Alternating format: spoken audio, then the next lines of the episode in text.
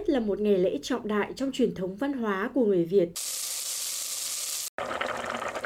Dù là Tết xưa hay Tết nay, dù là nhà giàu hay nhà nghèo, chuyện ăn uống vẫn luôn là một phần quan trọng trong tập tục ngày Tết.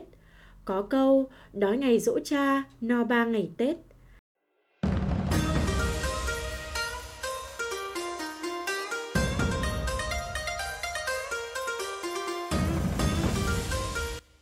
Ngày nay, với sự tiện nghi, đầy đủ, chúng ta không phải quá lăn tăn hay vất vả để chuẩn bị cho cỗ Tết như xưa nữa. Vậy mà chúng ta vẫn dễ cảm thấy thờ ơ với chính mâm cỗ Tết được coi là ước mơ của các thế hệ đi trước. Mình thấy hơi buồn trong tuổi trẻ của mình. Đó là Tết thì năm nào mình cũng dọn nhà xong thì làm cỗ và mình chẳng bao giờ được đi du lịch hay là sang nhà bà nội bà ngoại cả và và gần như là uh, ai từ con gái cho đến con dâu trong cái thời gian mà mà chuẩn bị Tết ấy, đều là phải chuẩn bị rất là vất vả. Mâm cỗ lúc nào thường là ông bà sẽ thịt nguyên một con lợn. Câu chuyện ăn Tết mâm cao cỗ đầy không chỉ đơn thuần là câu chuyện ăn mà nó còn phản ánh một thực tế. Cỗ nay càng ăn càng thấy khổ. Tại sao lại như vậy?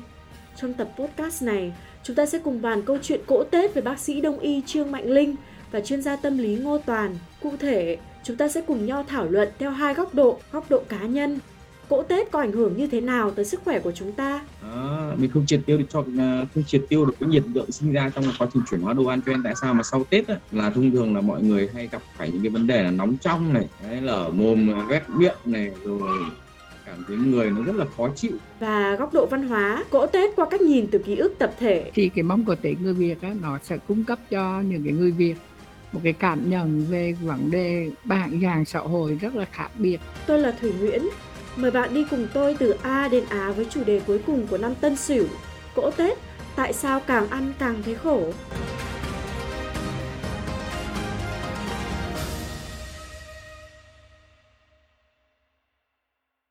Đầu tiên, hãy cùng mình tìm hiểu về ảnh hưởng của cỗ Tết đối với cơ thể của mình nhé. Khi mà cái đồ ăn mà nó liên tục nó được dung nạp vào dạ dày như thế thì cái quả tim nó sẽ tạo trong quả tim cái áp lực nó sẽ phải liên tục tạo nhiệt để mà nó cung cấp đủ nhiệt lượng để mà đi chuyển hóa cái đồ ăn đấy thì có hai cái bộ phận là nó sẽ bị ảnh hưởng tương đối lớn có nghĩa là cái cái, cái dạ dày của mình và cái tim mạch theo bác sĩ đông y Trương Mạnh Linh đặc trưng của Tết là chúng ta tiếp thụ một lượng lớn thức ăn trong khi vận động lại ít đi nên có thể dẫn đến nhiều vấn đề về sức khỏe sau Tết. À, mình không triệt tiêu được cho không triệt tiêu được cái nhiệt lượng sinh ra trong quá trình chuyển hóa đồ ăn cho nên tại sao mà sau Tết á, là thông thường là mọi người hay gặp phải những cái vấn đề là nóng trong này đúng không? Đấy lở mồm vét miệng này rồi cảm thấy người nó rất là khó chịu người nó ờ, bị ạch rồi cảm thấy nó người là không được nhẹ nhàng. Đó, đấy đó là một cái việc mà mà hậu quả của cái việc mà trong ờ, những ngày Tết mình dung nạp quá là nhiều uh, dinh dưỡng.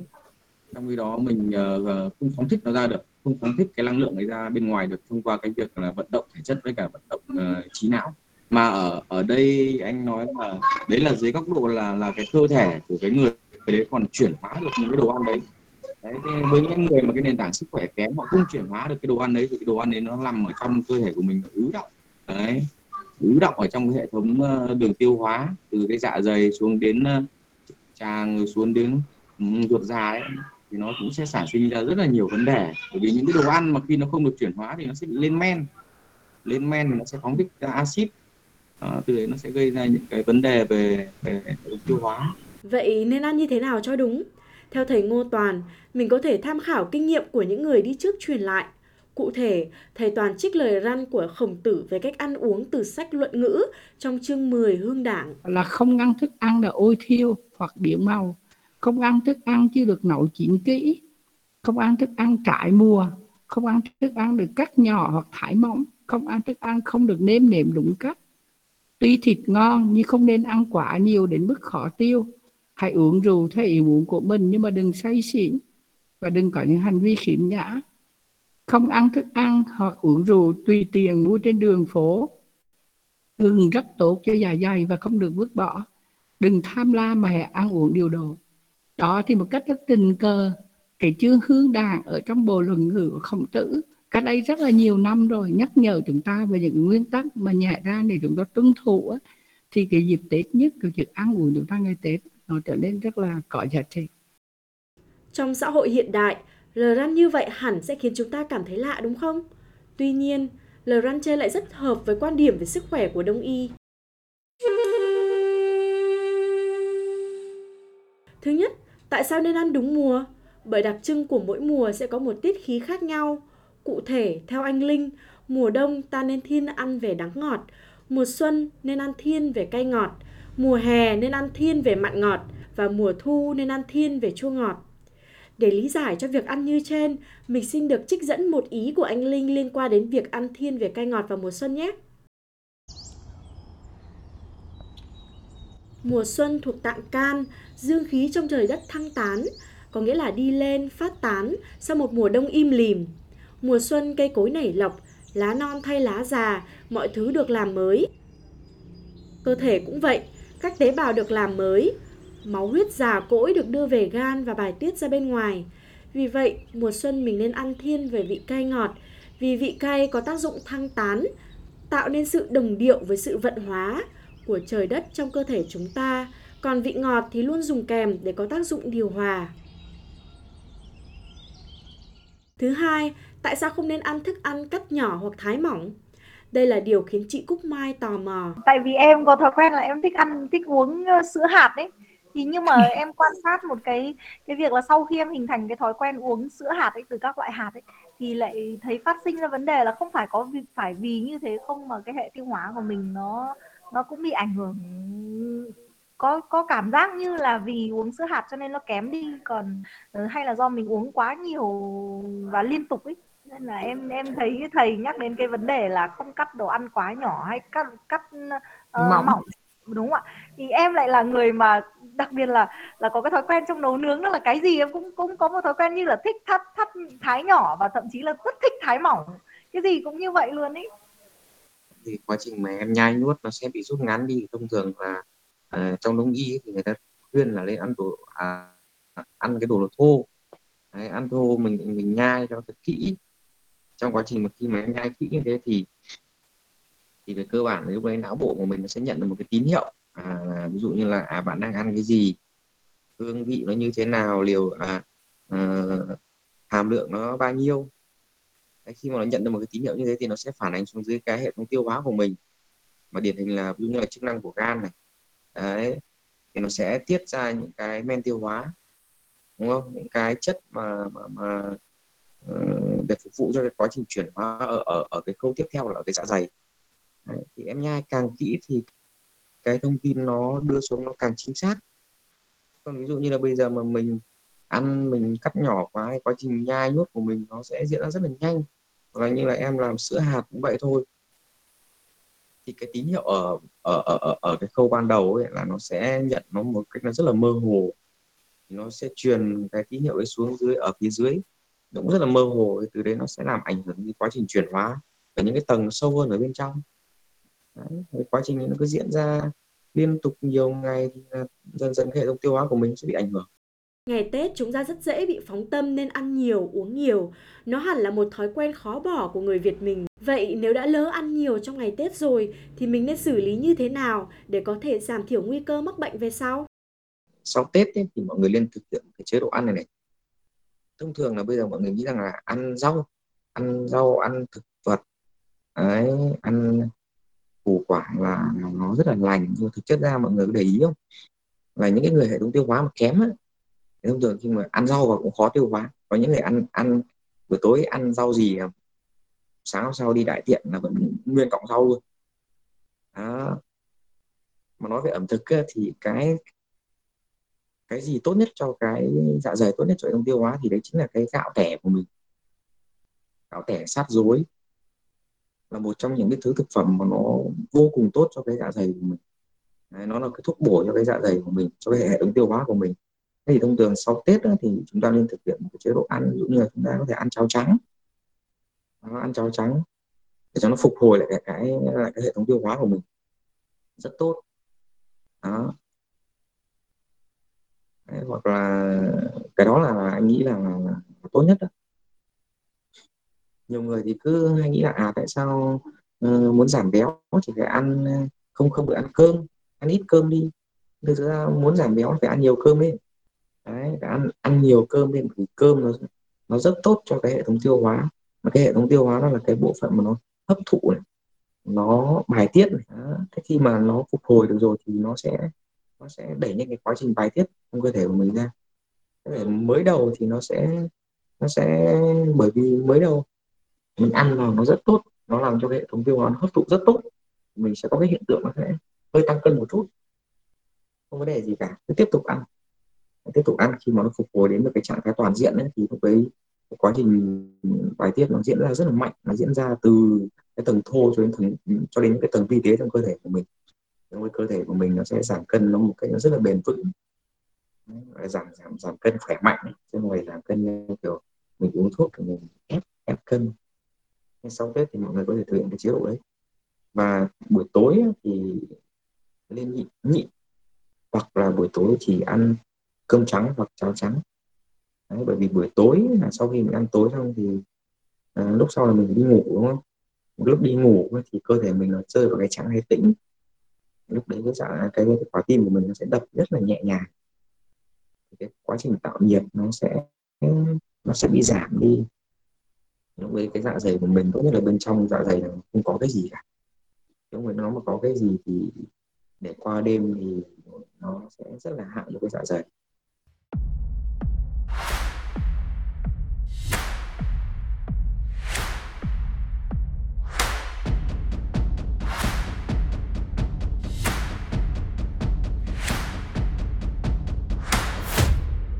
Biết là cỗ Tết ăn nhiều sẽ có hại cho sức khỏe. Nhưng mà bà bỏ cỗ Tết đi thì có lẽ sẽ rất khó. Tại sao vậy? Hãy cùng lắng nghe câu chuyện của bạn Nhung. Nhung cảm thấy Tết rất khổ sở khi phải ở nhà, làm cỗ mà không được đi đây đi đó. Thì đối với mình, Tết nó là một thứ kinh hoàng. Bố mẹ mình sẽ dậy từ 4-5 giờ sáng. Ờ, trước trước Tết thì sẽ chuẩn bị đồ ăn này, làm bữa tất niên vào ngày 29 hoặc 30 này uh, đi mua cây đào cây quất này uh, cho vào chậu này. Sau đấy thì ngày mùng 2 thì sẽ sẽ ăn ăn Tết của năm mới. Có nghĩa là hai ngày. Ví dụ như là uh, người khác thì người ta sẽ về quê người ta sẽ ăn một bữa bên nội một bữa bên ngoại. Còn nhà mình là con trưởng ấy nên là mọi người sẽ đến nhà mình ăn ấy. Nên là ví dụ 9 10 giờ sáng thì người ta đến chơi sau đó người ta ăn cỗ còn bố mẹ mình thì phải dậy sớm từ 4 5 giờ sáng. Ờ, mặc dù là nó có một cái hay đấy là mình biết quan tâm đến mọi người hơn, uh, biết lo toan công việc trong gia đình, uh, mình có thể làm được tất cả những cái món truyền thống như thế. Nhưng mà nó là một cái thứ gì đấy mình thấy hơi buồn trong tuổi trẻ của mình. Đó là Tết thì năm nào mình cũng dọn nhà xong thì làm cỗ và mình chẳng bao giờ được đi du lịch hay là sang nhà bà nội bà ngoại cả ừ, cũng thấy là hơi hơi buồn cái chuyện đấy trong khi đó, chị Cúc Mai là một nhân chứng rất thú vị cho thấy sự tiếp nối và thay đổi trong quan niệm về cỗ Tết. Nhà mình, ờ, nhà nội và nhà ngoại thì có hai phong cách hoàn toàn khác nhau. Đó là bên nhà nội thì ừ. là mọi người ăn uống ngày Tết khá là đơn giản. Tức là uh, vẫn rất đầy đủ phong đầy đủ nhưng mà phong cách ăn uống của ông bà rất là đơn giản. Thế cho nên là Ừ, ông bà chỉ thích ăn ăn rau và ăn những đồ đơn giản. Khi ăn nhiều đồ mà thịt cá này ông bà sẽ không không ăn được. Thế cho nên là mọi người uh, bà thường là chuẩn bị ờ, một chắc chắn là phải có bánh trưng bánh trưng với lại các cái um, một một mâm cỗ ngày uh, đêm ba hôm 30 và một mâm cỗ hôm mùng 1 còn lại sau đó thì uh, bà chỉ cần là sắp lễ đa phần là sắp lễ lên uh, thắp hương thôi. Còn lại là mâm cỗ bên nội thì là mâm cỗ đơn rất là đơn giản và mình rất là thích cái phong cách đấy.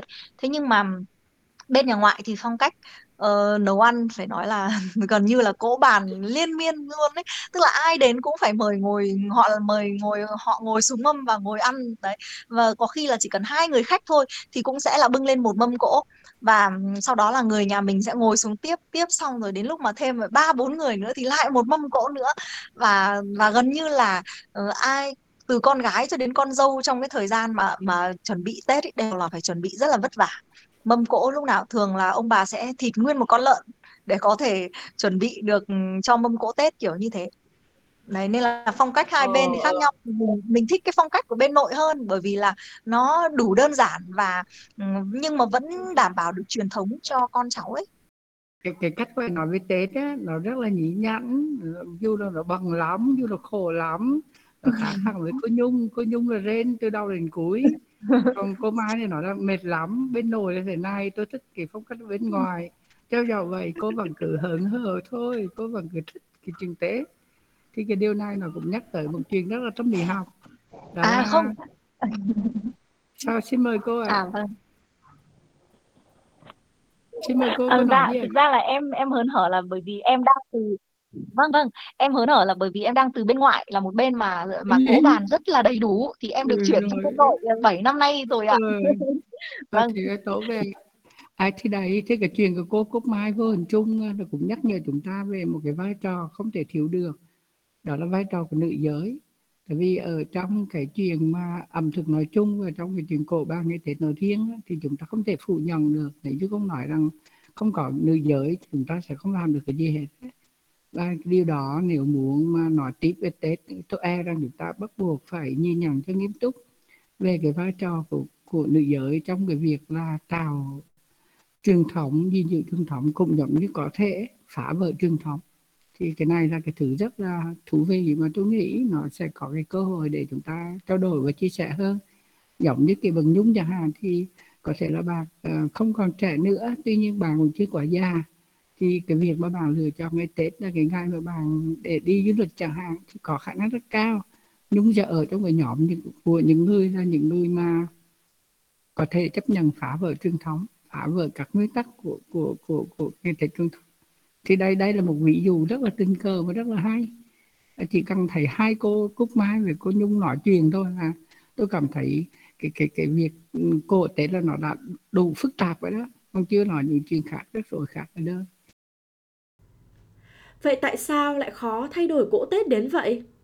từ cái việc là chúng ta kiếm các cái nguyên vật liệu, chúng ta chuẩn bị các cái thành phần để mà chế biến, chúng ta nấu nướng, chúng ta căn chỉnh cái hương vị, chúng ta sắp xếp cái bộ đồ ăn hay là chúng ta nêm nếm các cái món ăn, thì tất cả những cái thứ đó đều là sự tích lũy và sự cải thiện của nhiều cái thế hệ rất là, rất rất là khác nhau và cái điều này một lần nữa nó cho thấy tại sao mà cái việc mình thay đổi một cái món cỗ Tết đó nó không hề đơn giản. Không phải mình muốn là được. Và đây là lúc mà cái cái khái niệm về uh, gọi là collective memory tức là khái niệm về cái ký ức tập thể nó sẽ bước vào.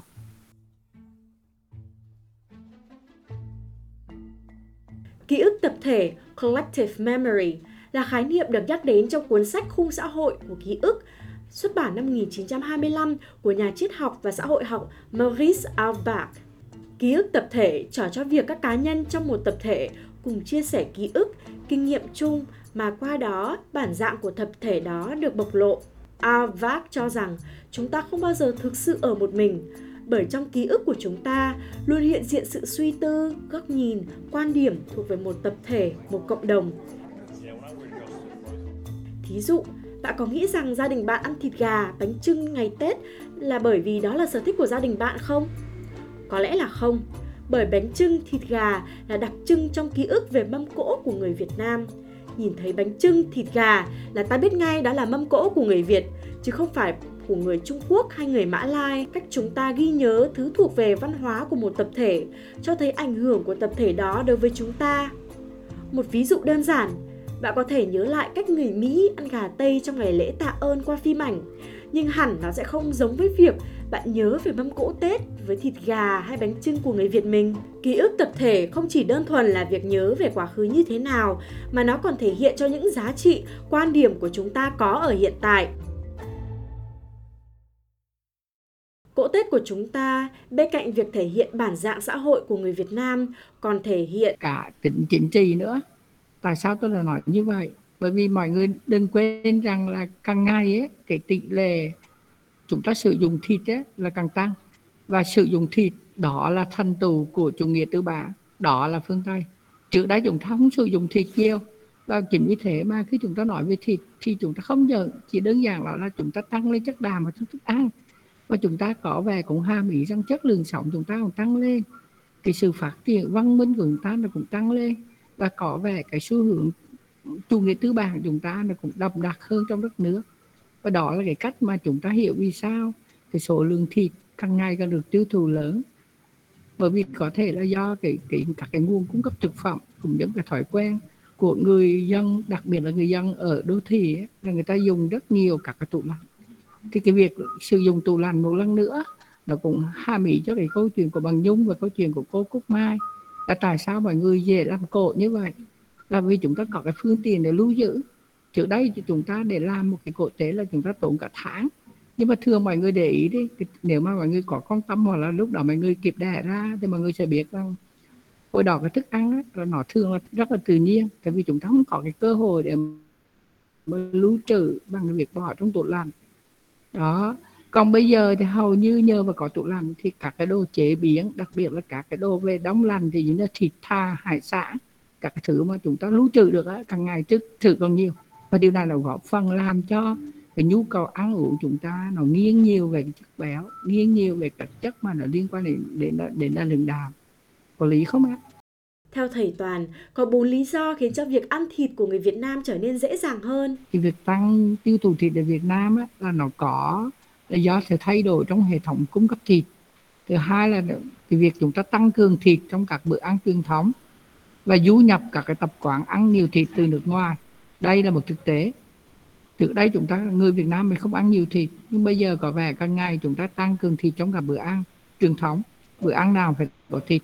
Bữa ăn truyền thống hầu như không không có nhiều thịt đâu ạ. Và chúng ta du nhập các cái tập quán ăn nhiều thịt từ nước ngoài. Thứ ba nữa là tỷ lệ chúng ta ăn ngoài ngày càng càng gia tăng nói đúng ra là chúng ta càng ngày càng ăn ăn ra hàng quán đi đi khách sạn, nhà hàng là ngày ngày chúng ta ăn khá nhiều, được gọi là ăn ngoài, gia tăng. Và thứ tư là những cái ý nghĩa xã hội tích cực, nó gắn liền với thịt. Nó như là một biểu tượng như là một biểu tượng của sự phát triển và sự tiến bộ. Thì tôi nghĩ là với bộ cái ý đó, nó lý giải vì sao mà việc ăn thịt á, càng ngày càng tăng. Và điều này không dễ mà bỏ được đâu ạ. Đó nên vì thế chúng ta phải thừa nhận và đó chính là cái ký ức tập thể mà thế hệ bây giờ sẽ mang vào trong tương lai. Đó là cái thứ mà chúng ta đang nói với nhau rằng ăn thịt là dấu hiệu của phát triển ăn thịt là dấu hiệu của tiến bộ. Tuy nhiên, thực tế cho thấy không phải cứ ăn thịt nhiều đồng nghĩa với sự phát triển cao hơn. là có rất nhiều nghiên cứu hiện nay nghiên cứu tại Hà Nội cho thấy rằng tỷ lệ người nghèo của và người thị dân thị dân nghèo Hà Nội á, và thị dân nghèo cả Việt Nam mình á, tỷ lệ tiêu thụ rau á, rất là thấp tức là bây giờ mấy bạn biết là rau là cái thứ phải có tiền mới mua được rau nha mấy bạn. Rau là ngay đắt lắm ấy ạ. Mà đặc biệt rau mà rau sạch mà mua ở mấy siêu thị xịn nữa là cực kỳ đắt luôn ấy. Đó, thì chính vì thế mà nó cũng làm mất cân bằng một lần nữa. Các cái cái bữa ăn truyền thống của chúng ta. Bữa ăn truyền thống chúng ta có rất nhiều rau, nhưng bữa ăn bây giờ thì hầu như là hiếm rau. Và với cái vấn đề khó khăn của thu nhập, cũng giống như này kia thì cái tỷ lệ rau dành cho người nghèo cái người ở thị dân á, thị dân nghèo càng ngày càng thấp. Và thậm chí cả Việt Nam mình thì cái cái cái, cái tháp dinh dưỡng và cái cái cái trong cái cái cái phân bổ bữa ăn á bữa bữa ăn thì tỷ lệ rau cũng không chiếm nhiều trong trong cái bữa ăn của chúng ta. Nhìn chung ấy tức là một số gia đình có cái, cái điều kiện thì họ, họ họ họ có điều kiện để mà thưởng để mà thay đổi bằng cái việc là họ tăng cường chất lượng rau lên và có nghĩa là bữa ăn của họ rất là đắt đắt tiền lắm ấy.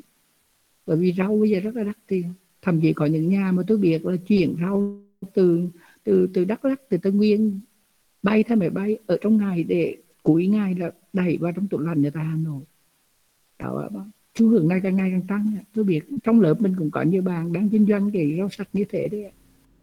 Thầy Ngô Toàn nhớ đến lời dạy khác của khổng tử về chuyện ăn uống. Chuyện ăn uống nên thực hiện với hai tiêu chí. Thứ nhất chỉ chọn những cái nguyên liệu tốt nhất và thứ hai quan trọng không kém. nấu về một sự cẩn thận cao nhất. Trong cái bản tiếng Anh tôi đọc á, thì nó gọi là creative care. Tôi nghĩ đây chỉ là vấn đề. Chúng ta có thể có những nguyên liệu tốt nhất nhưng chúng ta lại không có có một sự quan tâm thực sự creative. Và đây chỉ là vấn đề vai trò phụ nữ. Đây chỉ là những thay đổi khiến cho cái chuyện ăn uống càng ăn càng uống càng khổ. Bởi vì chúng ta không có được creative care. Như cái lời khổng tử đã nói rất là xa xưa. Một hình ảnh ẩn dụ rất hay từ một bài báo mà thầy Toàn đưa ra đó là một cái người nào ăn giỏi ấy, thì nó không nằm từ bàn tay đi lên cái đầu mà nó nằm từ tay đi xuống cái tim. Nhưng mà bây giờ các bà nội trợ mà được gọi là thông minh bây giờ thì mấy bạn biết đó thường nó là khoảng cách đó là gì? Từ tay lên tới đầu. Tức là họ có những công thức rất là xịn để họ tiết kiệm thời gian. Và vì thế nấu ăn nó cũng còn là nghệ thuật nữa. Nấu ăn để thành cái gì nó nhanh gọn thậm chí là chắc là cô cũng mang tự hào là nó gọn gàng, nó nhanh, nó đỡ phiền phức và và nó thậm chí đôi khi quậy quá là bên cái tế là quậy quá. Nhưng mà chúng ta biết rằng cái thức ăn nó giá giảm ở trong đó rất nhiều cái tình cảm, rất nhiều cái thái độ, rất nhiều cái dự tính. Vậy nên là nếu nấu ăn mà nó đi từ cái đôi tay, đi tới, đi xuống quả tim thì nó khác hẳn với cái nấu ăn mà đi từ đôi tay lên tới cái đầu và có vẻ chúng ta đang chuyển thị nhiều, xu hướng là đi lên đầu nhiều hơn là đi xuống trái tim. Và điều này nó làm thay đổi hẳn cái chất lượng ăn của chúng ta. Bởi vì cái đồ ăn nó phụ thuộc rất nhiều vào cái việc là ai nấu cho chúng ta ăn, cái tình cảm như thế nào. Đó ờ, rau tôm nấu với ruột bầu, chồng chan vừa húp gật đầu khen ngon. Trời ơi, rau tôm với ruột bầu có gì đó mà ngon. Đó bởi vì cái tình cảm yêu đương vợ chồng là mới khiến cho ngon đó nó nằm ở chỗ đó. Và càng ngày cái tình cảm cái thứ mà cái người phụ nữ hay ai đó vào bếp á, để vào trong thức ăn nó không còn creative care nữa.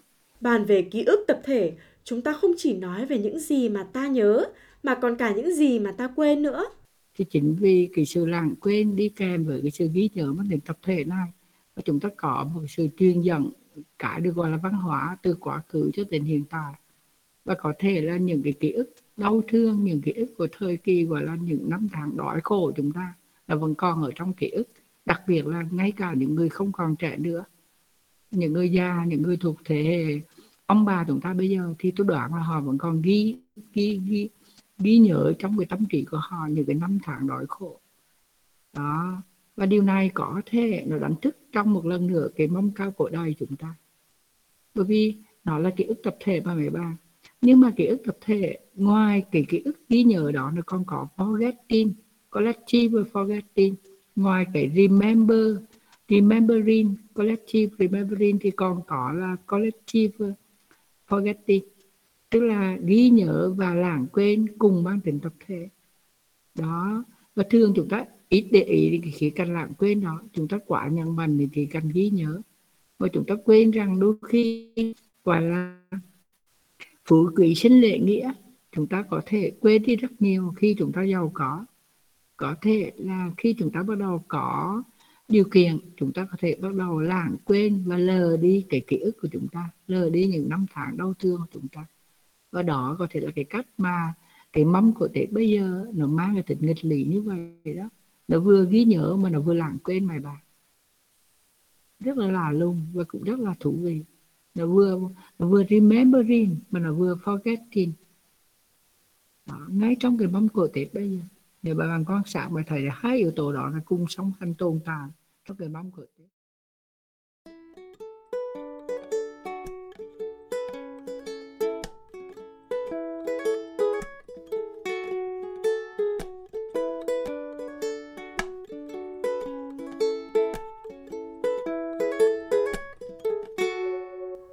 Quay trở lại với ước muốn thay đổi cỗ Tết để khỏi phải khổ sở của chị Nhung hay nhân chứng về sự khác biệt giữa cỗ Tết nông thôn với thành thị của chị Cúc Mai dễ thấy, ít nhiều trong chúng ta nghĩ đến việc thay đổi.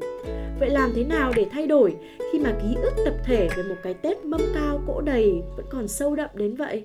cho nên mình cần phải để ý hơn nữa các cái ký ức cá nhân và làm thế nào đó các cái ký ức cá nhân đó nó chiếm được một cái lượng diện ngôn ấn tượng hay là hay là mang tính chất dominant mang tính chất chủ đạo thì khi đó cái câu chuyện về cái ký ức đặc biệt là ký ức về ăn uống về thực phẩm á, nó mới thay đổi được. Đúng không ạ? Thế chúng ta về mặt ký ức tập thể đó vẫn cứ muốn giữ truyền thống mà. Nhưng mà tại sao? Nhưng mà các nhóm đó là những con người cụ thể ba mười ba. Đó ngay cả bằng nhung của mình đây còn ước ao là em ước mơ gì là buổi tết nhất là được đi du lịch mà và tin buồn cho nhung là chỉ có ước mơ thôi thôi. Nhung chỉ hát cái bài là chỉ là giấc mơ qua và ước mơ thôi thôi. Được không ạ? Đó thế nên là nó, chúng ta cần cái sự thay đổi trong ký ức cá nhân.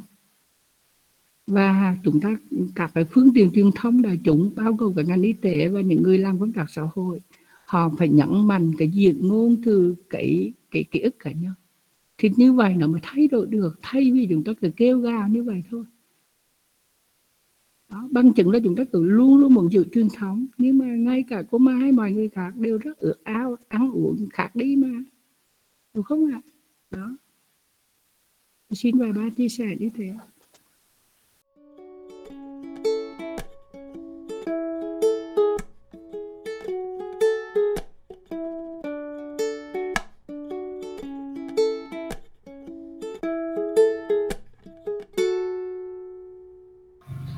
Thì cái điều cái điều mà tôi cũng muốn nhận nhận lại một lần nữa rất quan trọng ở đây là gì? Là cái cái cái kính kính cái cái sức mạnh của những cái ký ức thực phẩm á, là nó sẽ định hình con người của chúng ta. Tức là mình là ai là phụ thuộc rất nhiều vào những cái những những những những những những cái ký ức về là thức ăn. Đó cái tác động của của những cái ký ức thức ăn thì nó sẽ định hình con người mình là ai đúng chưa? Đó cho nên là cái cái, cái ký ức thức ăn nó chính là một cái phần không thể thiếu được của cái di sản văn hóa vi vật thể.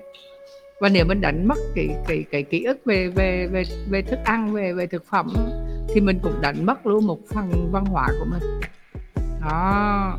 Và rõ ràng là bằng một sự khôn ngoan nào đó thì cái ờ, ông bà tổ tiên chúng ta những người những người xa xưa của chúng ta họ đã họ đã tìm ra được những cái công thức vàng cho một cái việc ăn uống lành mạnh. Đó, và ừ, họ không chỉ có lịch sử khôn ngoan như vậy, mà cái mỗi vùng đất, mỗi ờ, mỗi mỗi làng, mỗi xã mỗi địa phương, mỗi ờ, mỗi miền đều hẳn có một cái một cái văn hóa thực phẩm rất là đặc thù mà nó có thể được truyền tải tới đến ngày hôm nay. Vấn đề là con người hiện đại chúng ta có chấp nhận họ hay không? Có chấp nhận cái cái văn hóa thực phẩm đó hay không và đó là câu hỏi mà chúng mình muốn đặt ra để khép lại tập podcast của ngày hôm nay. Đây là một tập podcast khá dài, nên hẳn nếu bạn nghe đến những phút cuối cùng này là điều mà chúng mình cảm thấy rất vui và cảm kích. Nếu như bạn có bất cứ thắc mắc, câu hỏi hay góp ý cho podcast, đừng ngần ngại gửi email cho chúng mình qua địa chỉ from a to a podcast a gmail.com. Từ A đến Á là một podcast được xây dựng vì cộng đồng và dựa trên cộng đồng. Trong tập podcast này, chúng mình rất chào mừng sự đóng góp về mặt chuyên môn từ thầy Ngô Toàn và anh Trương Mạnh Linh về những chia sẻ thú vị từ chị Nhung Nhung và chị Cúc Mai. Và mình là Thủy Nguyễn. Lời cuối từ tâm, mình muốn chúc các bạn một cái Tết nhâm dần bình an và ưng ý. Hẹn gặp lại!